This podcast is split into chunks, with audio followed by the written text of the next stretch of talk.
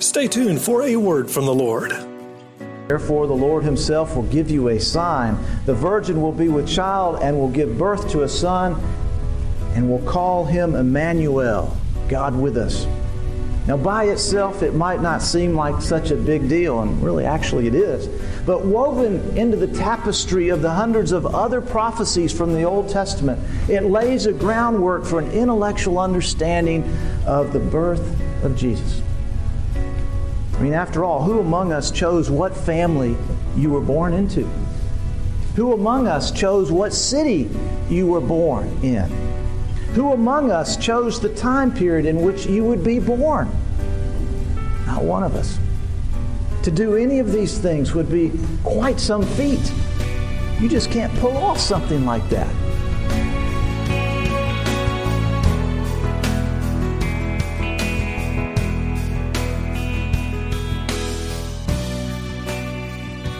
Thank you for joining us for this week's broadcast of A Word from the Lord.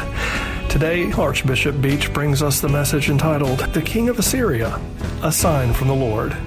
Here now is our speaker and teacher for A Word from the Lord, Archbishop Foley Beach. If you have your Bible, please open with me to Matthew chapter one, beginning with verse eighteen. The Holy Gospel of our Lord Jesus Christ according to Matthew. Glory to you, Lord Christ. This is how the birth of Jesus Christ came about. His mother Mary was pledged to be married to Joseph, but before they came together, she was found to be with child through the Holy Spirit. Because Joseph, her husband, was a righteous man and did not want to expose her to public disgrace, he had in mind to divorce her quietly. But after he had considered this, an angel of the Lord appeared to him in a dream and said, Joseph, son of David, do not be afraid to take Mary home as your wife, because what is conceived in her is from the Holy Spirit. She will give birth to a son, and you are to give him the name Jesus, because he will save people from their sins. All this took place to fulfill what the Lord had spoken through the prophet.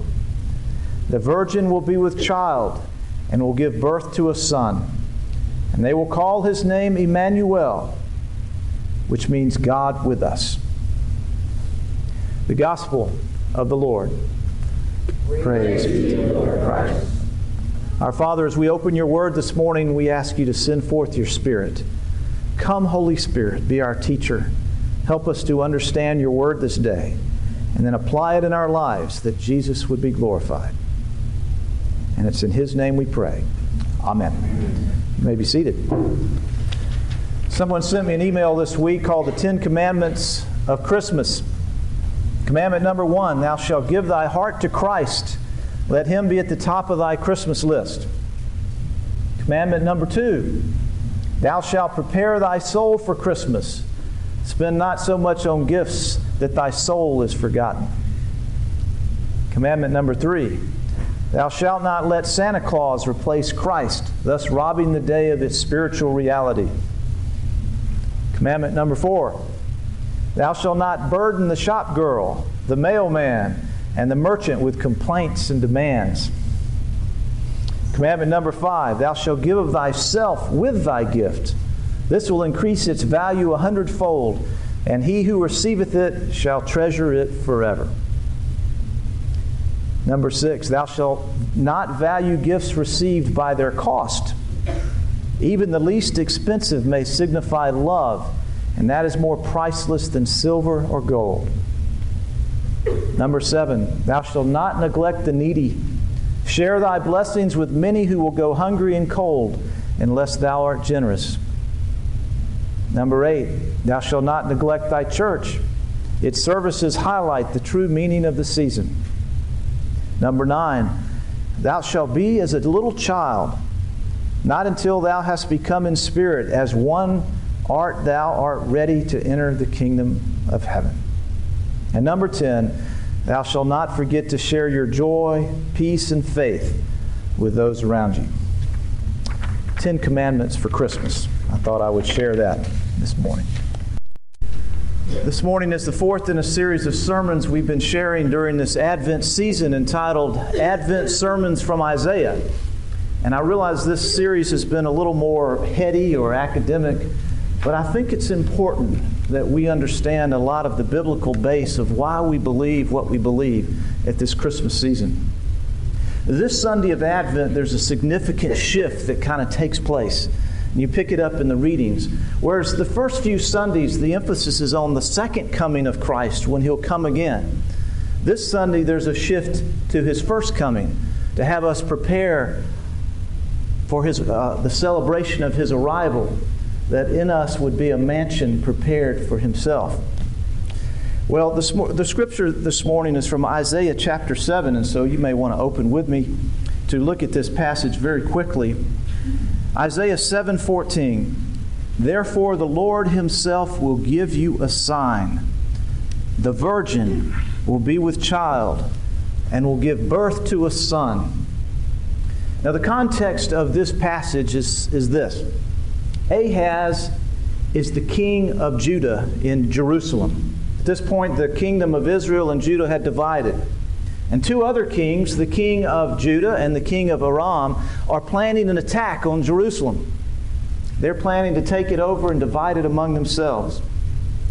Well, Ahaz, the king of Jerusalem, is getting anxious, and he's starting to worry. And he goes out and he checks the city's water supply, begins to make his fortifications. And the Lord sends Isaiah out to talk to him.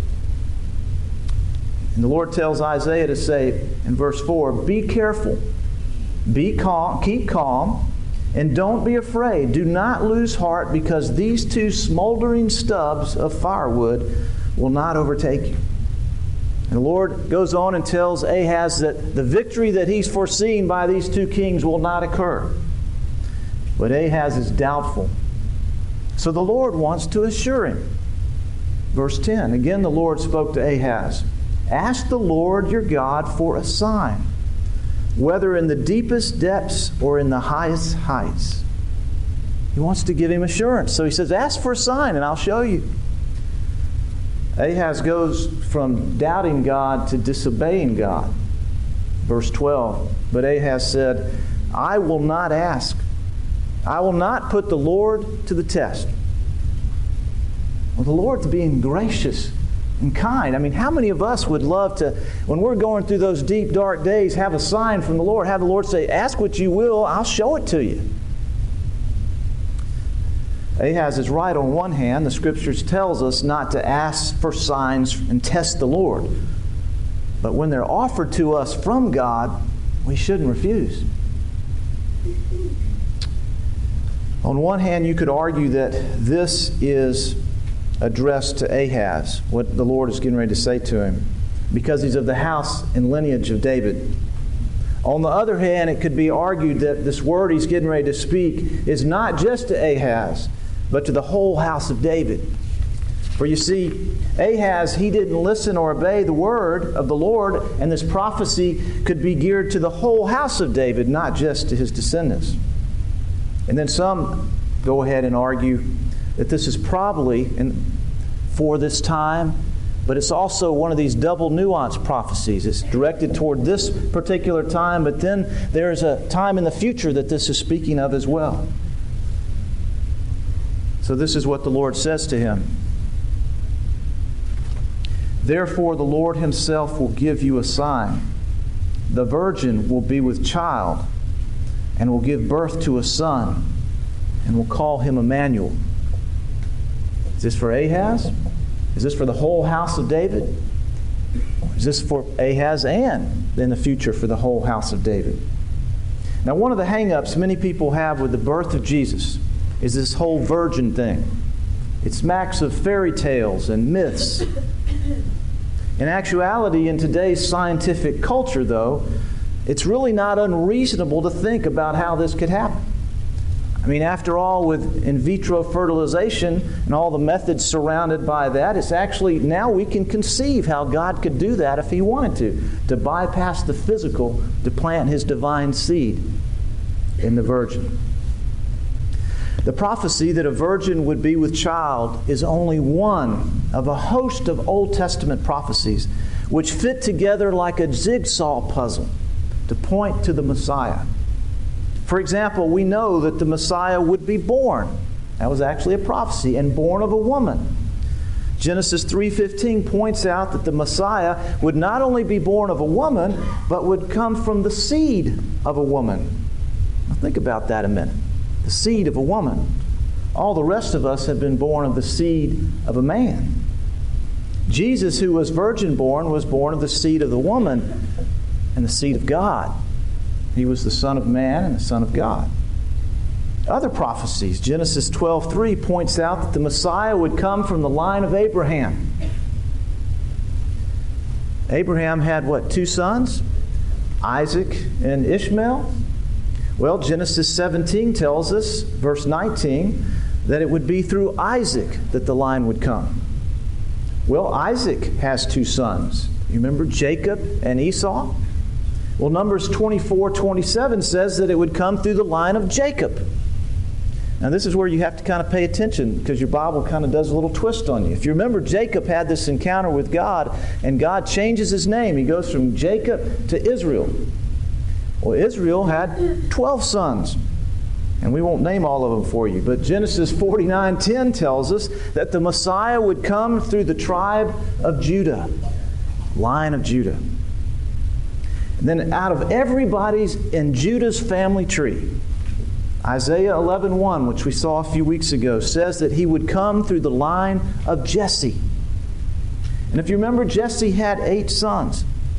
And of those eight sons, Jeremiah twenty-three verse five tells us that the Messiah would come from the house of David. And so here we have in Isaiah seven fourteen, we're told that from the house of David there would be a sign from the Lord, a virgin with a child. The scriptures go on. In Micah chapter five, verse two, the prophet tells us that of all the cities in the world, there would be one that the Messiah would come to. Bethlehem, Ephratah. The Old Testament prophets also point to a time period that this would occur, that when the Messiah would come. In Malachi three one, we're told that when the Messiah comes, he would come to his temple. Well, the temple and Jerusalem were destroyed in A D seventy.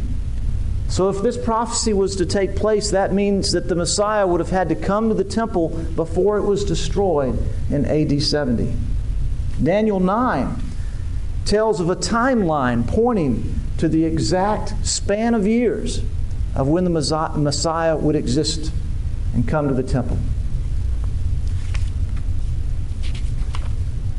So here in Isaiah, we have this one prophecy. Therefore, the Lord himself will give you a sign. The virgin will be with child and will give birth to a son and will call him Emmanuel, God with us. Now, by itself, it might not seem like such a big deal, and really, actually, it is.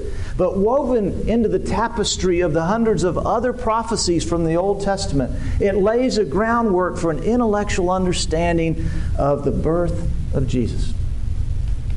I mean, after all, who among us chose what family you were born into? Who among us chose what city you were born in?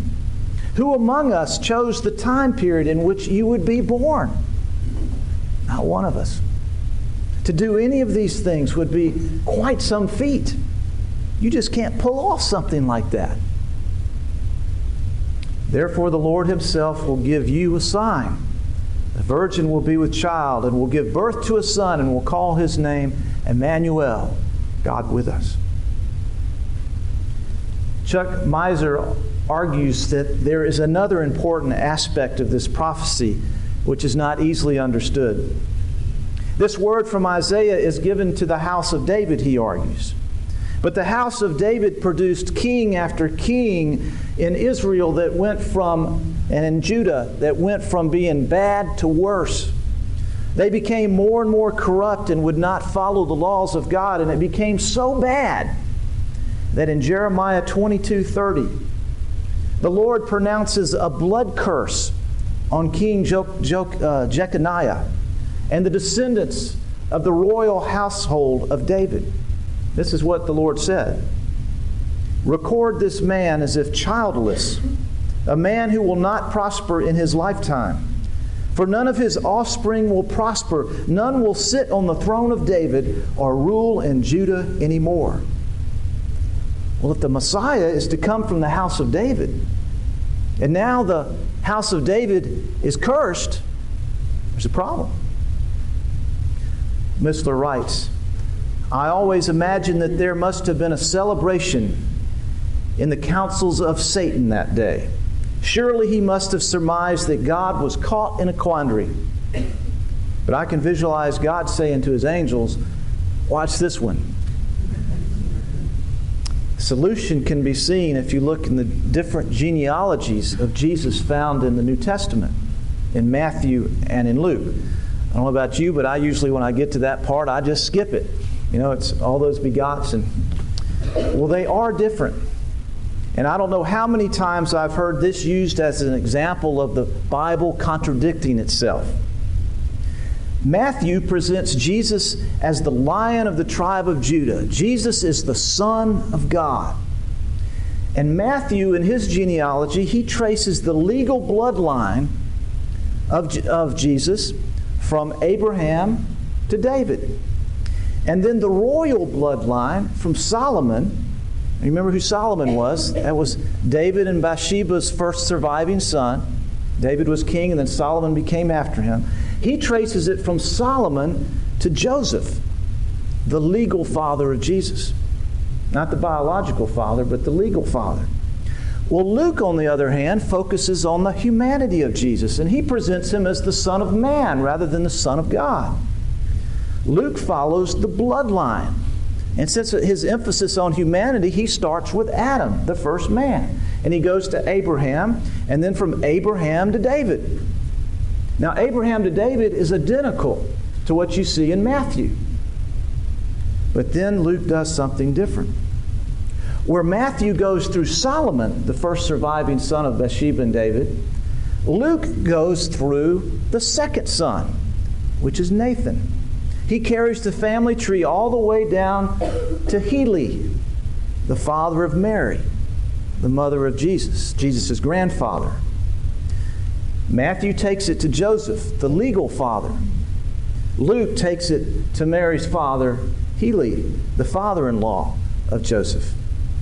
So Jesus is of the house and lineage of David, but not of the royal line whose recipients of the blood curse were pronounced on the descendants of Jeconiah. Just a small little twist, but yet it's all in there. Therefore, the Lord himself will give you a sign. The virgin will be with child and will give birth to a son and will call his name Emmanuel. And then we come to the gospel reading this morning from Matthew chapter one, verse eighteen. This is how the birth of Jesus Christ came about. His mother Mary was pledged to be married to Joseph. They were engaged. But before they came together, she was found to be with child through the Holy Spirit. It's the Holy Spirit's deal. It wasn't Joseph's. Because Joseph, her husband, was a righteous man and did not want to expose her to public dis- disgrace, he had in his mind to divorce her quietly. In that culture, when you were pledged to be married, to break it off, it was like getting a divorce. After all, he considered this, uh, excuse me, after he considered all of this, an angel of the Lord appeared to him in a dream and said, Joseph, son of David, do not be afraid to take Mary home as your wife, because what is conceived in her is of the Holy Spirit. She will give birth to a son, and you are to give him the name Jesus, or Yeshua, because he will save his people from their sins. Jesus, Jesus, Yeshua, or Joshua, that's what the name means. All this took place to fulfill what the Lord had spoken through the prophet. And then Matthew quotes Isaiah seven fourteen, the virgin will be with child and gives will give birth to a son, and they will call him Emmanuel, which means God with us. As you and I make our preparations for the Christmas season. And we're running here and fro and sitting in traffic and waiting in lines and trying to get that last gift or get the house ready or make that meal or, or travel to wherever. As you and I prepare, let us remember why we were celebrating. Let us remember who we are celebrating. Let us praise God because of the one who has He has given the name above all names, Emmanuel, God with us, Jesus. Let's not just let this Christmas go by with the rush. Let it be a time for us to remember and celebrate who He is and what He's done for us.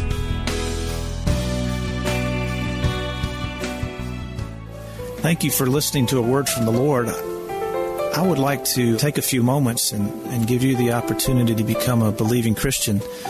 I know today we have a lot of folks that go to church and are real religious, but if you were to ask them if they really know Jesus Christ, they wouldn't know what you were talking about. And I don't know if you're one of those people this morning, but if you've never become a believing Christian, I'd like to give you a just a simple A B C, not a gimmick, but, but just the way it is. And, and A is for acknowledging that you're a sinner. We live in a culture which says, you know, basically we don't make mistakes, but we do. And when we measure up against God's Ten Commandments, um, all of us have fallen short in some way. We've all messed up, and, and that's called sin, and we need to acknowledge that. The B is, is to believe, to believe in Jesus and what He's done on the cross is God's remedy for our sin, is God's solution for being alienated from Him. To believe that through Jesus, I can be made whole, that I can be healed, that I can be forgiven. And the C is for confess. Confess Jesus as your Lord and your Savior. A lot of folks receive Him as their Savior. They want their, what I call, fire insurance, make sure they don't go to hell, but they aren't willing to allow Him to be their Lord, to be the one who uh, is the master of their life. And, and to confess that, uh, to be willing to share that with those you love and those you care about, that Jesus is your Lord. So it's really that simple, um, and yet it's that powerful that it makes such an eternal difference. Um, acknowledge that you're a sinner, believe that Jesus is the solution, and confess that Jesus is your Lord. I invite you to stop what you're doing right now and, and say a simple prayer. Uh, confess your sin to Him, tell Him you believe in Him, and then to begin to confess Him as your Savior and Lord. If you've done that, I encourage you to uh, let me know. I'd like to send you some materials so, to help you grow in your Christian faith. It's it's like becoming a, a baby all over again, and there's some things you need to know, some, some things you need to learn in order to walk with God. That was Doctor Beach with today's message. For more information on this message and this ministry, please visit a word from the lord dot org. There you will find today's message and previously aired messages, where you can listen to them again and share them with friends and family. a word from the lord dot org has audio archives of Foley Beach's one-minute radio feature and much more. So visit a word from the lord dot org for audio, articles, and information about the ministry. You can find A Word from the Lord on Facebook, and be sure to click the like button to follow our feed on Facebook. You'll want to be sure to visit Foley's blog at bishop foley beach dot blogspot dot com. On the blog, you can read the many articles posted by Doctor Beach. Many of these blog entries are excerpts and full articles published in local publications. You can also follow Foley on Twitter. His Twitter address is twitter dot com at Foley Beach. If you have any comments or questions about the program, you can contact Doctor Beach by email at foley beach at a word from the lord dot org. Again, his email is foley beach at a word from the lord dot org. You can contact us by mail. Our mailing address is P O. Box six three six, Monroe, Georgia, three oh six five five. Our mailing address again is P O. Box six three six, Monroe, Georgia, three oh six five five. Whether you send us an email or write to us, we'd love to hear from you. A Word from the Lord is made possible by God's grace through the continued prayers and loving financial support from you, and we thank you for this opportunity. to spread the hope of the gospel of Christ through this ministry. Join us again next time for the next broadcast of A Word from the Lord. For Doctor Beach and everyone here at A Word from the Lord, it is our prayer that you would be seeking a word from the Lord.